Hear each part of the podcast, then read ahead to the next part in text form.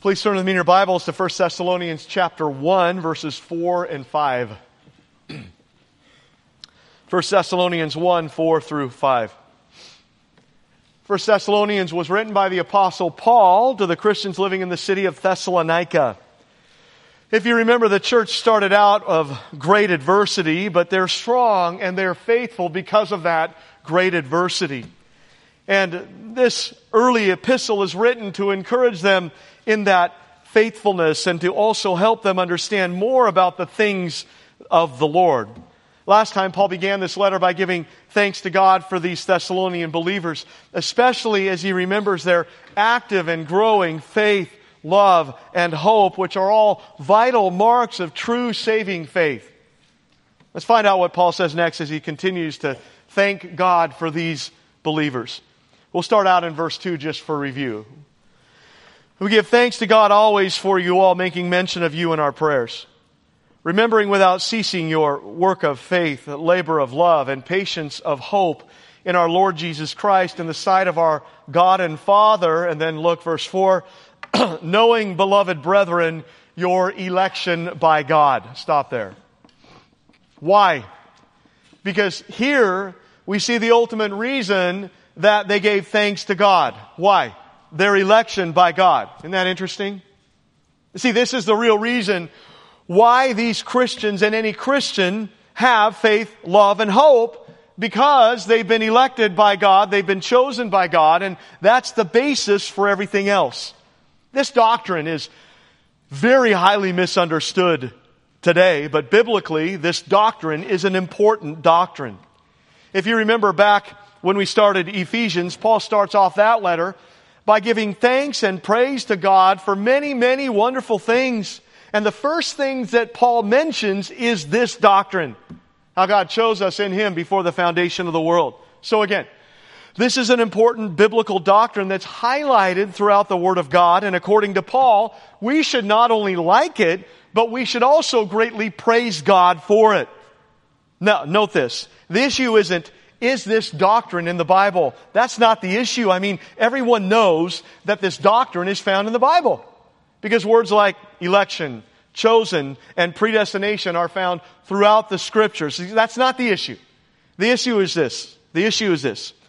What does the Bible say and mean when it talks about this? Right? I believe the Bible is clear and I hope to convince you by the Word of God of that truth today, even if you don't understand all of it. That said, this doctrine is highly misunderstood and misrepresented today. And even though Paul loved it, many today hate it. When some of my old friends hear that I believe in the doctrine of predestination or divine election, they look at me like I've gone mad. And then they jump to a bunch of really bad conclusions about what they think that I believe. But here's the thing. I believe in this doctrine predestination, divine election, us being chosen by God because of what the Bible says and only because of what the Bible says. And that's the issue, right? What does the Bible say? Not what do I want the Bible to say and not what do I hope the Bible says, but what truly does the Bible say? And then our call is to adhere to that alone because that is our one authority and that is our one rule for living and the Bible is the truth of God. So, side note. I grew up never hearing, never ever hearing words like election, predestination, or God choosing us. Never, never, never, never in church. Never.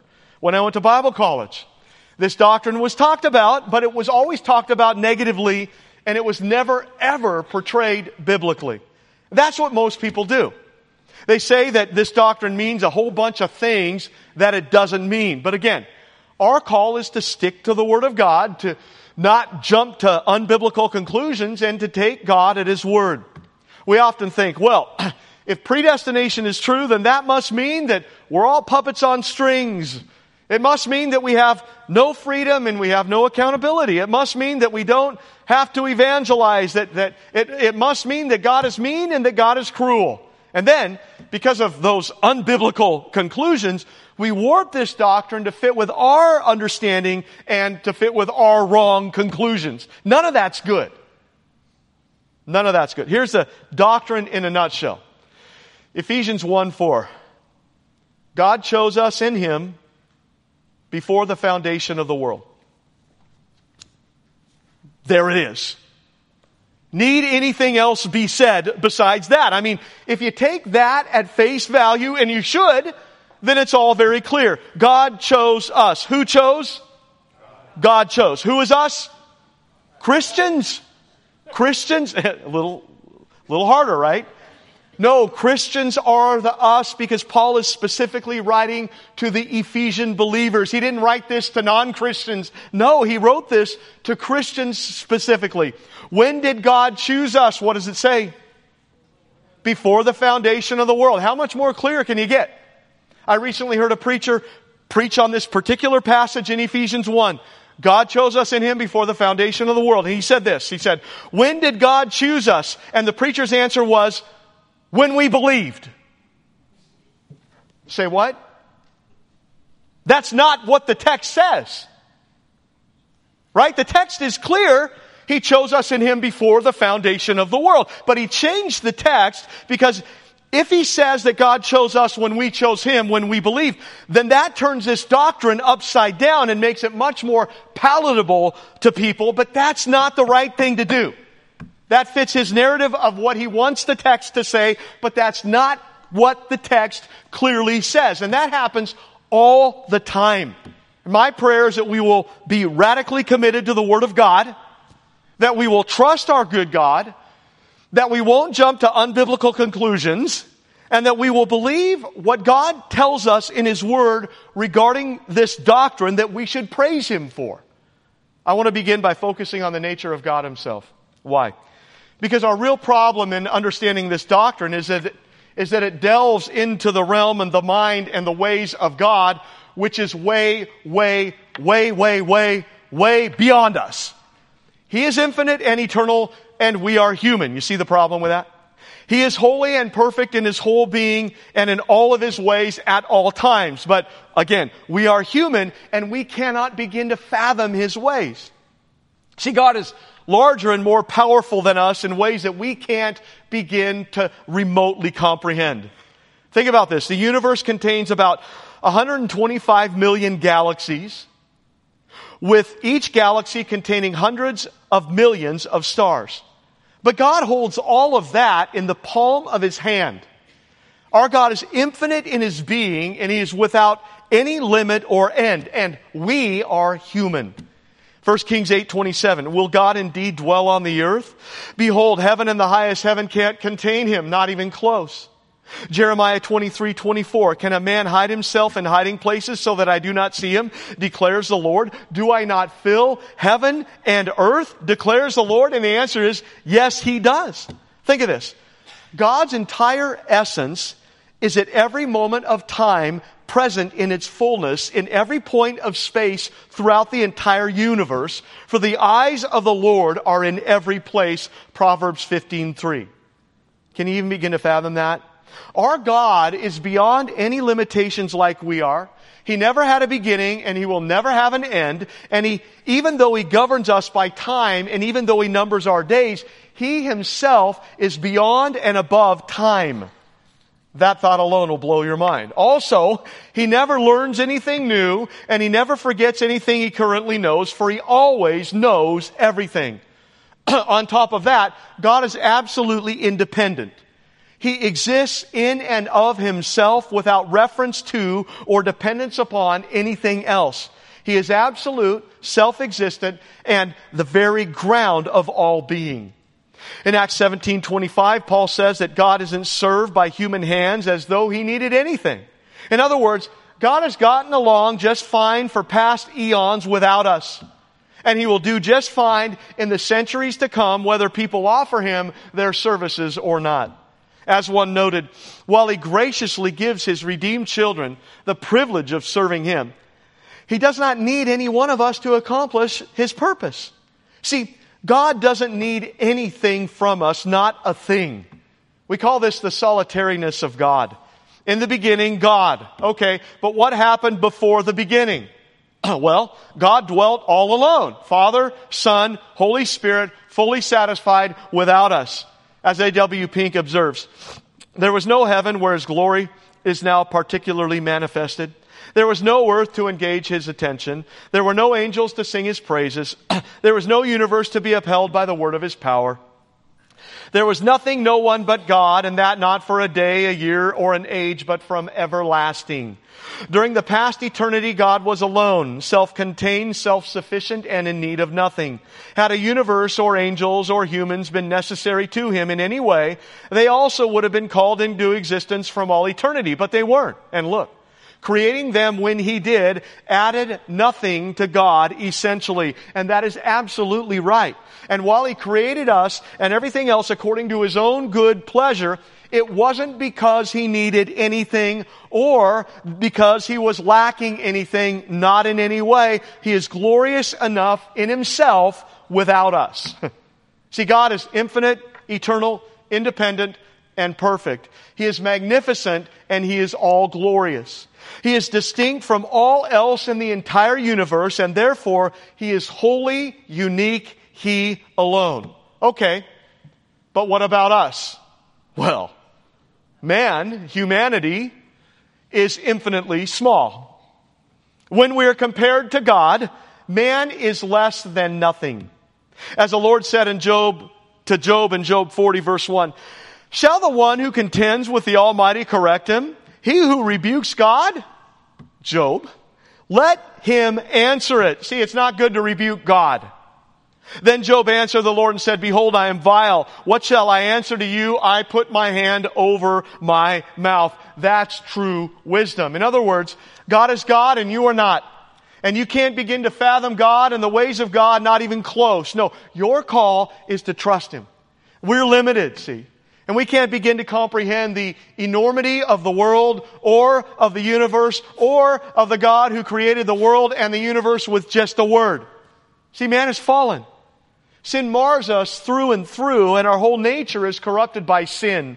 And our fi- finite, temporal, fallen condition greatly hinders our ability to understand the infinite, eternal, perfect creator and all of his ways because it's far beyond us. Think of this. How can you begin to fathom or explain the Trinity?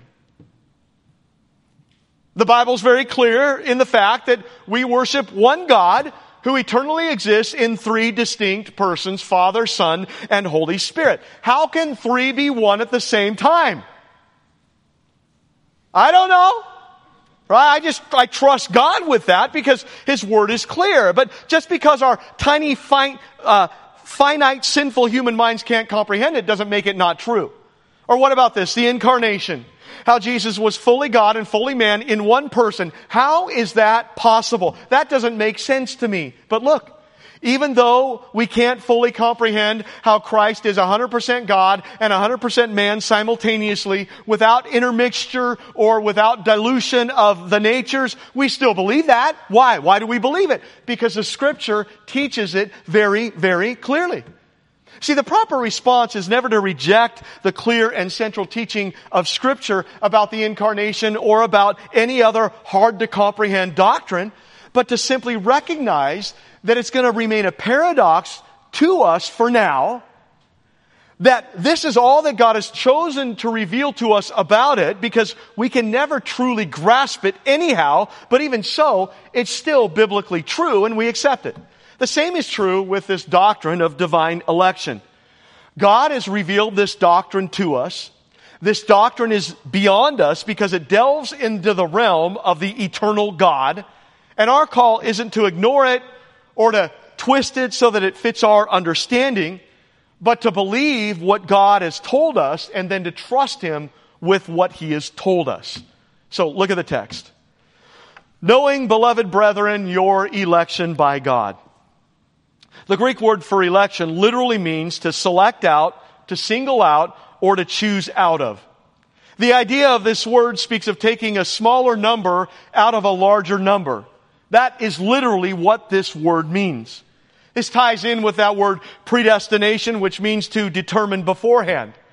I, I mention this because this relates closely to being chosen or divinely elected by God. It's the same idea. The idea is this, that in the counsels and purposes and good pleasure of God, He sovereignly chose the saints out of the mass of humanity and he predetermined their destiny to be his beloved children. That before God had created anyone or anything, he decided that he would choose or elect or predestine some humans to become his adopted children. Note that God has always done this. I mean, out of all the people in the world, God chose Israel. God first chose Abraham from everyone else. Later, God chose Jacob over Esau. Regarding Israel, Deuteronomy 7 6 and 14 2 says, The Lord your God has chosen you to be a people for his own possession out of all the peoples that are on the face of the earth. Now, why? It says, not because you were better than any other people and not because you were more attractive than any other people. That's not why. No. Instead, God chose Israel simply, simply because He determined to set His love on them based on the good pleasure of His will. That's what it says. This doctrine is nothing new. When you come to the New Testament, you have the same kind of language regarding the church. For only the church is called the elect, the chosen of God. If you remember back in Ephesians 2, Paul wrote these wonderful words. You were dead in trespasses and sins, but God made us alive. So first you were dead. You were dead in trespasses and sins. That is an absolute statement. See, Paul doesn't mean that you were merely in danger of being dead, or that you were just partly dead, or even mostly dead. No, Paul means that you were absolutely dead. Who's dead? Everyone's dead. And while only Christians have been made alive, everyone is dead. For this state of spiritual death is universal. Talking about all of humanity from top to bottom. Everyone is dead apart from Christ and there are no exceptions. Now obviously Paul isn't talking about physical death here. But instead, Paul is clearly talking about spiritual death. So what happened? To understand that, we have to go back to Genesis chapter 3 to Adam and Eve in the Garden of Eden. There, God created Adam to rule over all of creation. He was the one who named the animals. He was the one who named Eve. Adam was the head, the leader of that first family. If you remember, God said to Adam and Eve, do whatever you want here in Eden. It's all for you, but there's one thing that you need to know. That tree over there, that's the tree of the knowledge of good and evil. Don't touch that tree and definitely don't eat of its fruit. If you do, you're gonna die.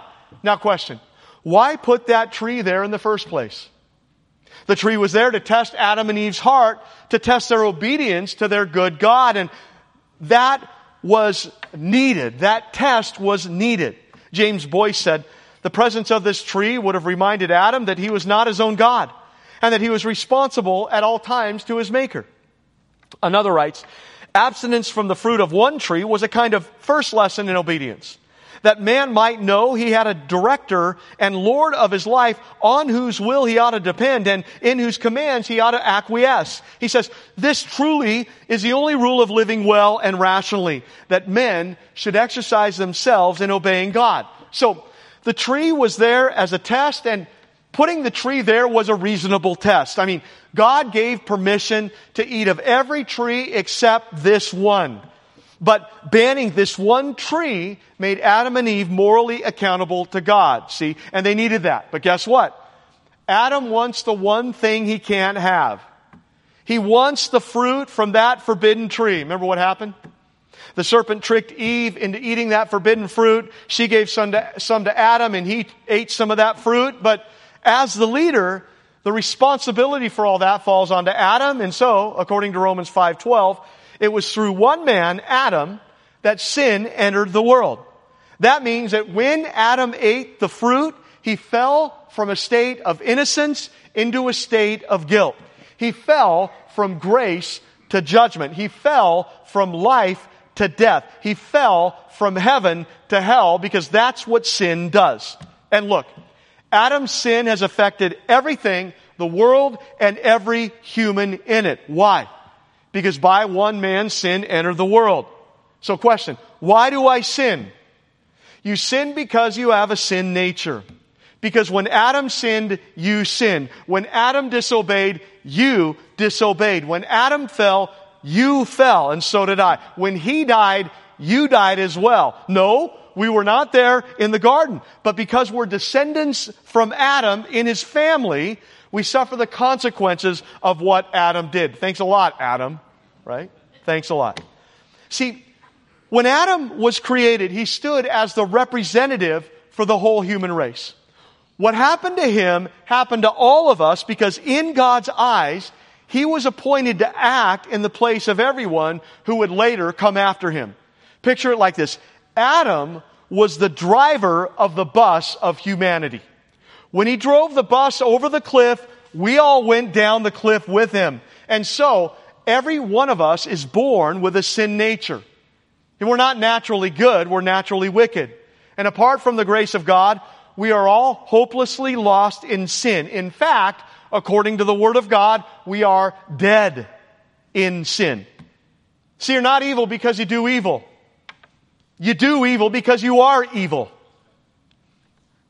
Your basic nature is corrupt and depraved. That, that's your inheritance from Adam. And that's true for all of us. It's for all, Romans 5.12 says, just as through one man sin entered the world and death through sin, and thus death spread to all men because all sinned because of Adam. And so everything has changed.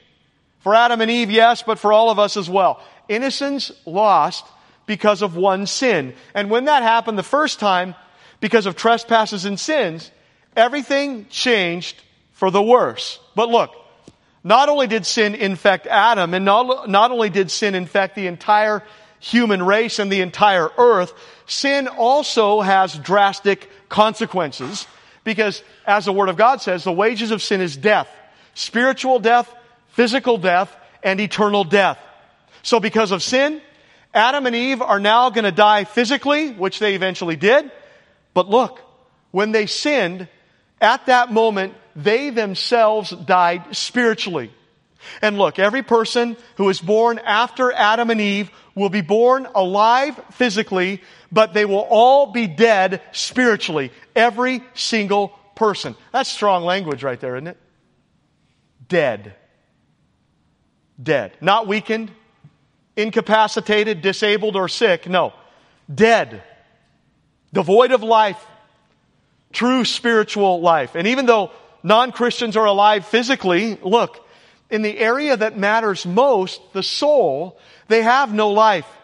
They're blind to the reality, demands, and glory of Christ, and they don't love Him because they can't love Him, because a corpse can't love anything. As John Stott says, we should not hesitate to reaffirm that a life without God, however physically fit and mentally alert the person may be, is a living death. And that those who live it are dead even while they are living. And that's right. That's biblically true. Dead in sin. That's every one of us apart from Christ who alone gives life. Look. A dead person has eyes but cannot see, ears but cannot hear, lips but cannot speak, feet but cannot move.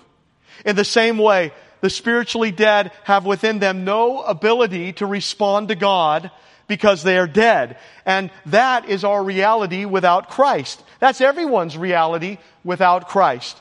According to Romans 3, we are dead and we have no ability to awaken ourselves and to save ourselves, which makes sense because that's what being dead means.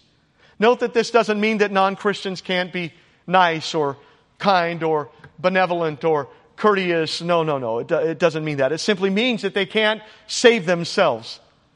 They can't awaken themselves out of what and who they are.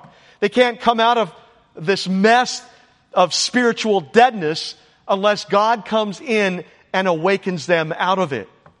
But look, just as God breathed into lifeless dust to give life to Adam, the Lord gives spiritual life to his chosen ones, to those who were once spiritually dead. And that's something that God alone can do.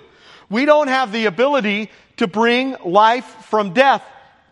And a dead person can't will himself to breathe. A truly lifeless person can't awaken himself from the dead.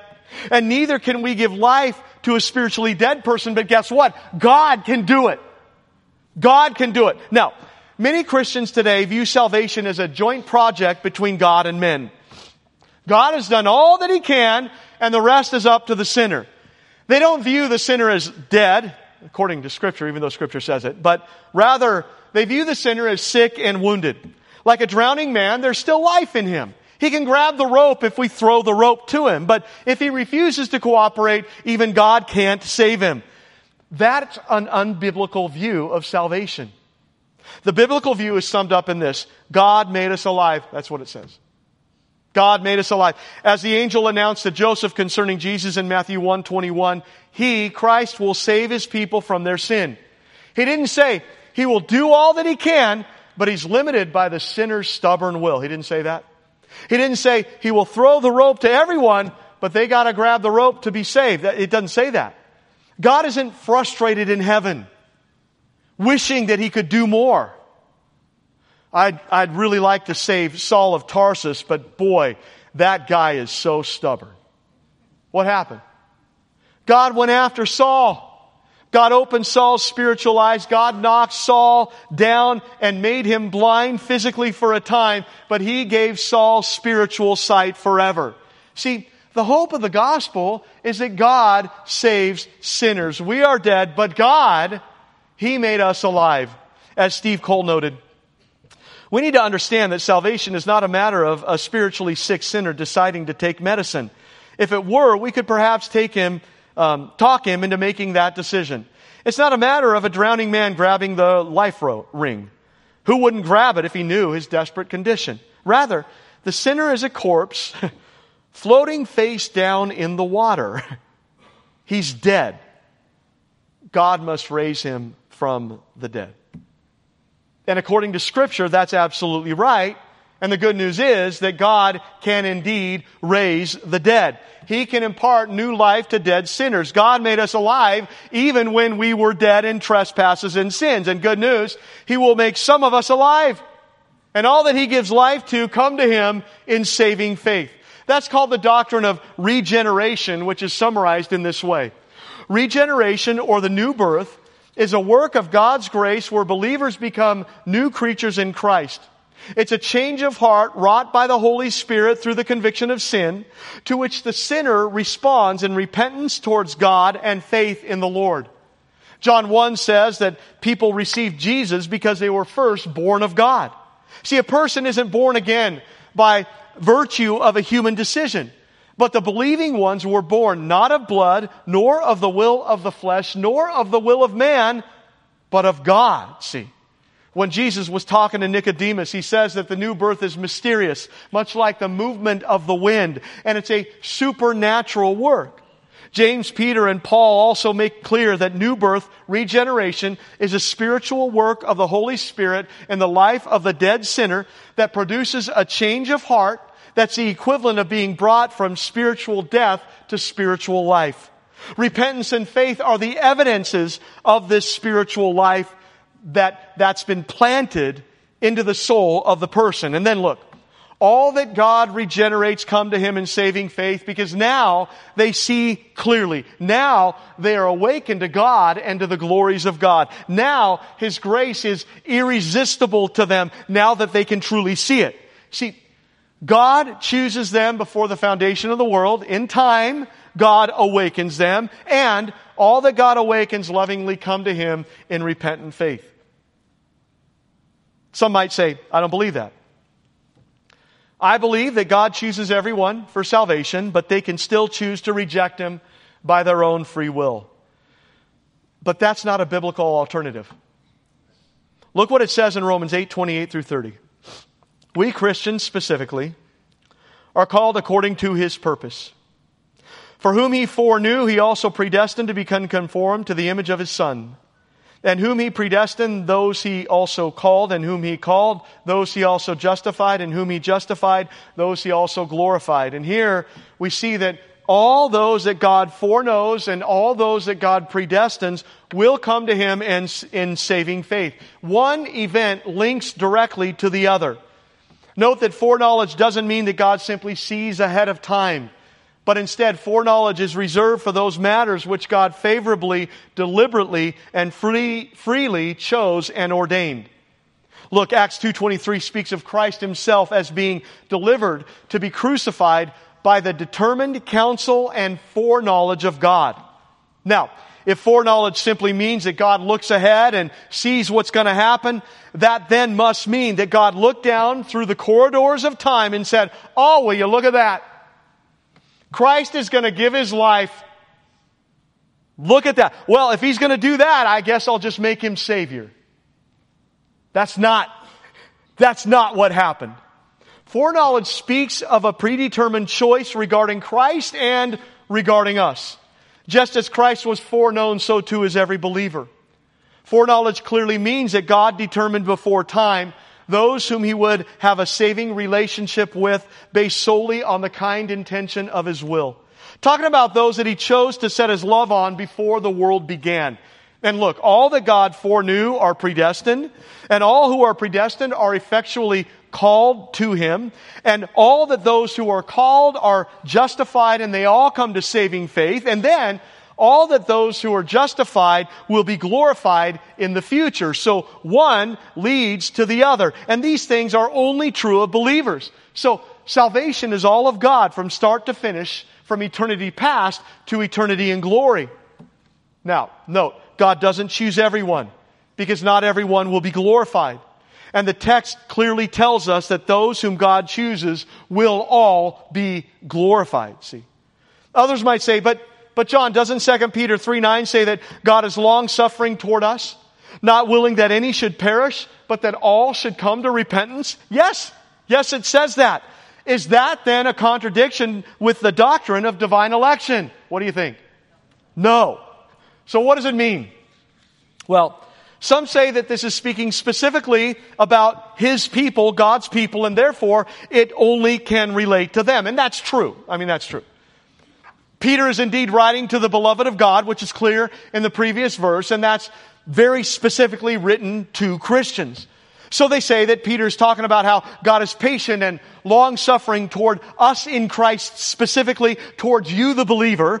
And he's not willing that any of you who believe should perish, but that all of you should and will, should and will come to repentance. So this is talking about God's heart towards his people, Christians, and towards all who will believe in the future. And that's true. And it's a good point, but I think it goes deeper than that. I think that while this is not speaking about God's decreed will. It's indeed speaking about God's desired will. And even though it won't happen because many will indeed perish, it does express the heart of the Lord. See, because He's God, He's a God of justice and judgment on sin and wrath against wickedness. But His heart of compassion is clearly seen throughout the Bible too, and we can't ignore that. Before the day of the flood and the judgment of God on the whole earth, the Lord sent Noah, who preached for 120 years to the people. Think of that. Warning the people for 120 years about the coming judgment and pleading with people to repent and turn to God. That's God. Look at the life of Jonah. The reluctant prophet Jonah said to the wicked city, Yet 40 days and God will destroy you. And when the king and the people turned in repentance, it says God spared them. Jonah was angry at that. But God said, Jonah, why should I not be moved with compassion over a great city with thousands of little children? And that's the heart of God. Preacher W.A. Criswell says that there's a trauma in the heart of God over sinful men. In Deuteronomy 5:29, God said, "Oh, that you were uh, there was such a heart in them that they would obey my word and keep all my commandments, that it might be well with them and with their children forever." That's His heart. In Ezekiel 33:11, God says that this, as His people were judged and sent into captivity, as I live, says the Lord God, I have no pleasure in the death of the wicked, but that the wicked would turn from his evil way and live. Oh, turn, turn you from your evil ways, for why will you die? That's the heart of God. We see that again when Jesus looks out over Jerusalem and predicts their coming destruction in Matthew 23. You can picture his heart when he says, Oh, Jerusalem, Jerusalem. How often would I have gathered your children together as the hen gathered her brood under her wings and you would not? Behold, your house is left to you desolate. So, when God sees man fall into sin and iniquity and wickedness and unbelief, and then finally into judgment in hell, God sees him with a bleeding and weeping heart. That's the heart of God. Oh yes, God loves his justice too, but please don't forget this, the compassion of God, the mercy of God in the process. So this expresses God's heart of desire, but not his heart of decree. See, there are many things that I want that express my heart, but they don't happen. I never wanted to discipline my children when they were little. I didn't like it, but I did it. Sometimes. because that has to happen. Because what needs to happen supersedes what I want to happen. And here we find that while God has a heart for the lost, that's his heart of desire. Even so, God's decree is that only some will be saved for reasons that are beyond us and that are beyond our human understanding. But God still has a heart for those who reject him, and he certainly takes no pleasure in the death of the wicked. In the end, this verse definitely doesn't cancel out all the other verses that tell us that God chose us in him before the foundation of the world. So here's the doctrine. Finally, God, before the foundation of the world, chose to make certain individuals the objects of his unmerited favor or special grace. That's done not because of anything they would do, but because of his own sovereign will. God could have chosen to save all men and he could have chosen to save no one. But instead, he chose to save some and leave the others to the consequences of their sin. God gets all the credit for those who are saved and those who reject him are fully responsible and accountable for their rejection of God. See, God doesn't go down the list of humans and say, okay, you get to go to heaven and you go to hell. And you three go to hell and, and you go to heaven. And you ten go to hell and, and you one go to heaven. No, no. Instead, the Bible teaches that all people are already on their way to hell. And God in His mercy chose to rescue some and the rest He leaves to the consequences of their sin, not because of something God did, or because of a decree that God made. No, but because they continue in their sin and they are fully guilty. See, election is not a decree to destroy. No, it's a decree to save. And this isn't an indication um, of any dislike toward those who aren't chosen. No, it's not a rejection with disdain. It simply highlights God's mercy on the ones who are chosen. Look, according to the Bible, God doesn't send anyone to hell because that person is not elect. No. He sends them to hell because they are sinners who willingly rebel against Him. Is it wrong for God to send rebellious sinners to hell? No, it's right for Him to do so. Okay, then why would it be wrong for Him to plan to do so? Note this, that while the Bible is clear about the sovereignty of God and salvation, it's also clear that man, humanity is fully responsible. God's sovereignty doesn't cancel out human responsibility. And so biblically, people are responsible for what they do with the gospel. And those who reject Jesus do so voluntarily. Jesus said, you're unwilling to come to me that you may have life, John 5, 40. He told unbelievers, unless you believe that I am God, you shall die in your sin, John 8, 24. See, the reason people are lost isn't because of something God did or because of something God didn't do. No, it's because of their own unwillingness and rebellion. So biblically, that unwillingness is on them, not on God. So both divine sovereignty in salvation and human responsibility are true.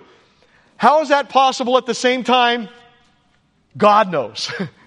we are small and sinful. God is God, and God has this all figured out. So we take God at His word and we trust God with that. He's got this, see? And our call is to trust and obey. I remember someone once said this about me, clearly. Jon Kile believes that God drags people kicking and screaming into heaven. They actually wrote it down and sent that out. I definitely do not believe that, and I have never, ever, ever believed that because the Bible never teaches that. Those whom God chooses love Him with passion, see, because He made them alive. Uh, I've heard this. Jon Kile believes that we're puppets on strings and we aren't accountable for our decisions. That is absolutely not true because the Bible is clear that we are accountable and responsible for our decisions and for our lives. Jon Kile doesn't believe in evangelism because if God chooses, then it doesn't matter what we say and it doesn't matter what we do. That's absolutely not true because the Bible is very clear that God uses means in bringing people to Him. And biblically, we are called to evangelize the lost, to pray for the lost, to shine the light of Christ brightly, and to be like Paul who implored people to be reconciled to God. He begged them to be reconciled to God. But they say, I, I chose God. I remember the day that I chose Him. Yeah, you did. But only because He first chose you to choose Him according to His Word. But, but, but that's not fair. Oh, you don't want fair. Right? None of us wants fair. I mean, I don't want anything to do with the justice of God. Remember, if any of us, if all of us receive justice, every one of us would be condemned to hell for all eternity. And the fact that some are not condemned is utter mercy, and that's what should be exalted. Well, I still don't get it. Well, join the club. But it's biblical. That's the issue. Is it biblical? Here's my main question when I think about this doctrine. Why didn't God just choose everyone? There's theological reasons, but, but that's just my uh, emotional question. Why didn't God choose everyone? He could have. I mean, it would have been easy for him to do, for him to do what he did with all of us, for everyone else to awaken them.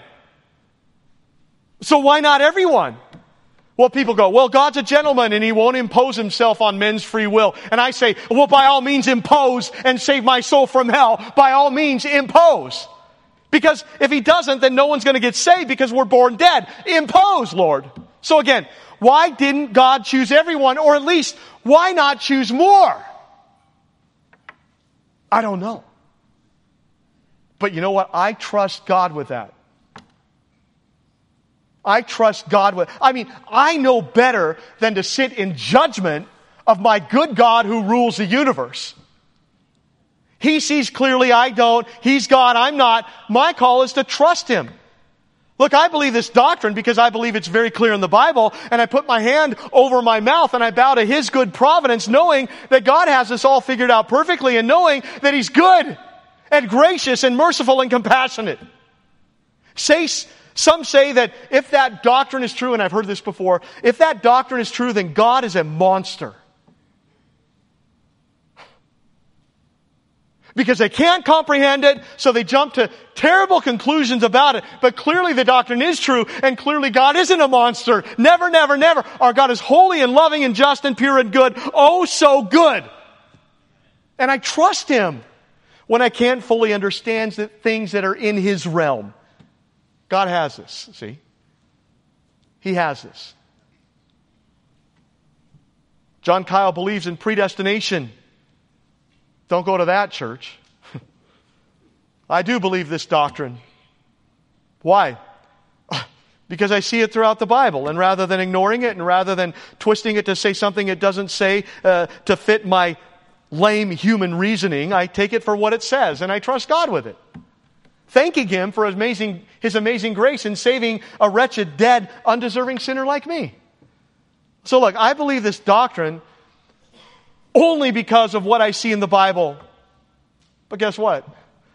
I also believe in evangelism, passionate evangelism. I believe we are responsible and accountable for our actions and our decisions. I believe God is good all the time. I believe in the power of prayer. I believe that God put the lost in my life for a reason to save them. I believe that if you don't know Christ and you're here right now, God put you here right now for a reason. God knows what He's doing. I believe God put my kids in my life for a reason to save them. So I will never give up hope for the lost around me, and I believe that those who are truly saved must pursue God with passion and conviction throughout their lives and never have the attitude, I'm chosen, therefore it doesn't matter how I live. No! God's people love Him. Anyone? Right? And, and I believe this doctrine shouldn't scare us. No, it should cause us to rejoice and to praise God. See, divine election is an act of free love that's grounded totally in God Himself, freely from His own good will. He wanted you. He wanted to save you. He wanted to adopt you as His own. And while that isn't an indictment on those that He didn't choose and predestine, it's simply pointing out the blessing on those that he did choose and predestine, and also on the greatness of his love in doing this for undeserving sinners like us. And like Paul, we should praise God and we should thank God for it, even though we can't fully comprehend it. Here's a couple of quotes that might help. Spurgeon. That God predestines and that man is responsible are two th- things few can see. They're believed to be inconsistent and contradictory, but they are not. It's just the fault of our weak judgment. Two truths can't be contradictory to each other. If then I find taught in one place that everything is foreordained, that's true. And if I find in another place that man is responsible for all his actions, that's true. And it's my folly that leads me to imagine that true truths could ever contradict each other.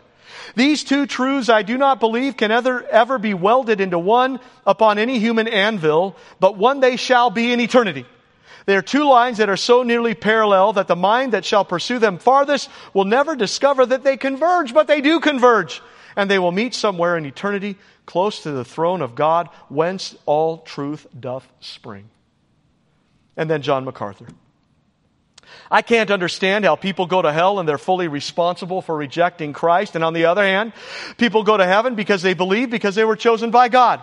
How does that harmonize? John MacArthur. I don't know. But it's not important that it harmonize in my mind. If I fully understood that, I'd have the mind of God. Instead, I take it by faith and I leave those doctrines where they are. And God will resolve them in the future when we know as we are known. And that's wise words right there. Look, there are some truths of God that we simply can't completely comprehend with our human minds. But just because we can't totally comprehend the truth of God doesn't mean that we reject it. No. Instead, we hold true to God's Word and we praise Him for His amazing grace. You thought I was done? I'm not. Two, truth number two, and we're almost done. Truth number two is this that the proof of their election by God was that the gospel came in power, word, the Holy Spirit, and in much assurance. Verse 5. Our gospel did not come to you in word only, but also in power and in the Holy Spirit and in much assurance, as you know what kind of men we were among you for your sake. Now, what does that mean?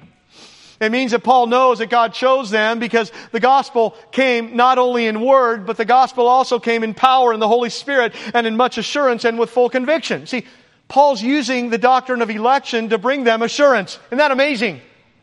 That the doctrine that often causes disputes in the church is used by the apostle Paul as a source of comfort. So Paul, Silvanus, and Timothy came to Thessalonica and they preached the gospel to them. And what happened? Power.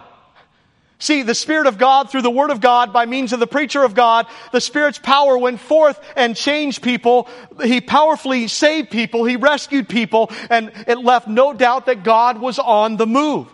So as one said, the messengers worked in a spirit wrought conviction and certainty as to the validity of their message, and they had unshakable confidence in its ultimate triumph. And that was all proof that the Thessalonian believers were chosen of God because the results were seen.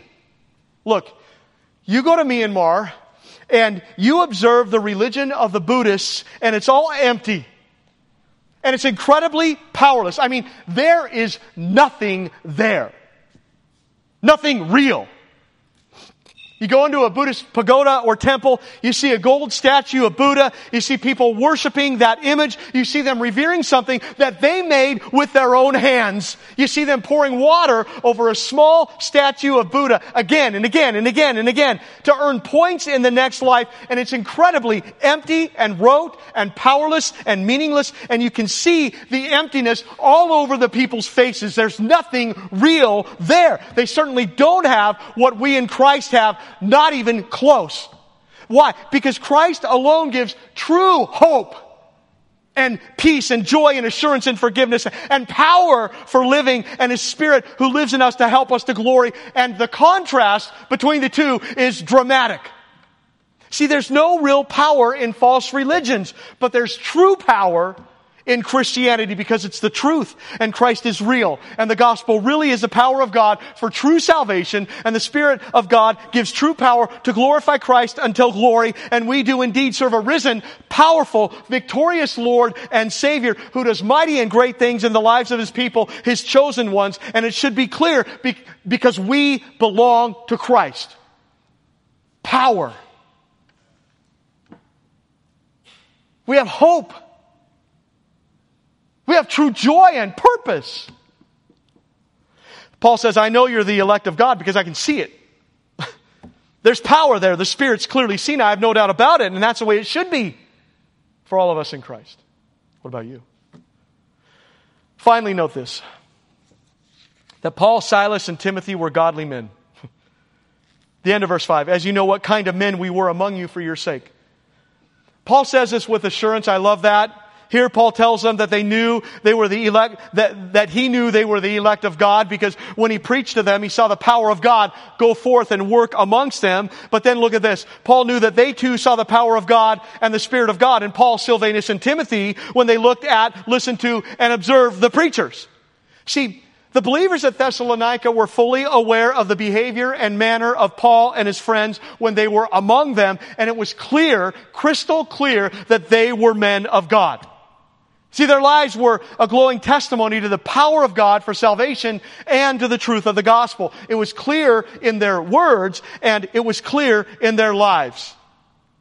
So here's a thought.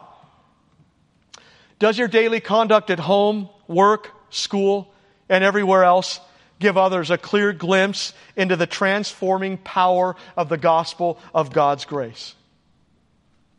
Wow, God is powerful.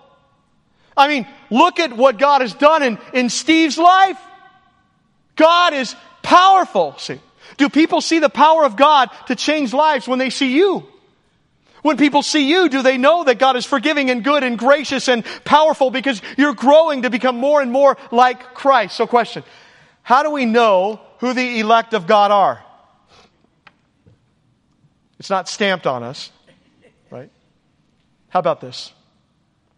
When the gospel comes in word, power, the Holy Spirit, and in much assurance. In other words, when, when God is moving, when, when people are getting saved, and when those saved people are growing and maturing and hating sin and overcoming sin and loving God and loving others more and more and more and, and seeking to glorify God with their fast and fading lives. That's how we know. You can see it. Can they see it in you? Can they see it in us? Lord, help us to make our calling and election sure.